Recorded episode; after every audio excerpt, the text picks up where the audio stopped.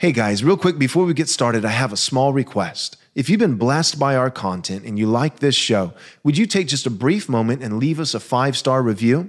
This is quite possibly the most effective thing that you can do to ensure that this content gets out to as many people as possible. Thanks. Jesus said, Man cannot live on bread alone, but from every word that proceeds from the mouth of God. You're listening to Daily Truth. The law be- belongs to image bearing people. God is a universal creator. He is creator and God of all. And therefore, he maintains his king rights to issue and demand that his laws be obeyed by all his creatures that he has made. So Jesus is savior of some, but God is creator of all. And it is on the basis of his universal creatorhood that he issues his commands. All people in all places, regardless of how they feel, regardless of what they believe, they are under the law of God. And they will be judged under the law of God. And the only hope that anyone has is to be hidden in the cleft of the rock, taken up in the ark that passes through the waters of judgment and the flood. That is, to be held in Christ.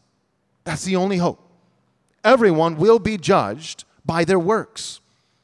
And the hope for you and I is that we've already been judged by our works. And that judgment fell upon the head of our Savior. The wrath of God was poured out on him. He who knew no sin became sin on our behalf so that we might inherit the righteousness of God. He was judged for our works, and we will be judged for his. That's why we will be told, Well done, good and faithful servant. That's why we'll be welcomed into eternal fellowship and love with our triune God in heaven forever. Why? Because we will be judged by works, but the works of another, the perfect works of Christ, which we have received by grace alone, through faith alone, in Christ alone. So the law of God is binding on everyone. The law of God does not save us but it is what we are under. Now, some of you, you might say, well, the New Testament says that for the Christian, we're not under law, we're under grace. Yes, that's what I just communicated in terms of judgment. In terms of judgment, the Christian is under grace. But in terms of what God expects, the law is still relevant. So you can be under the law or under grace in terms of God's judgment. But in terms of, of what are God's commandments to me, well, the law of God is given to everyone. Everyone. Thanks so much for listening. But real quick, before you go, do us a small favor, take a moment, and leave us a five star review if you enjoyed the show.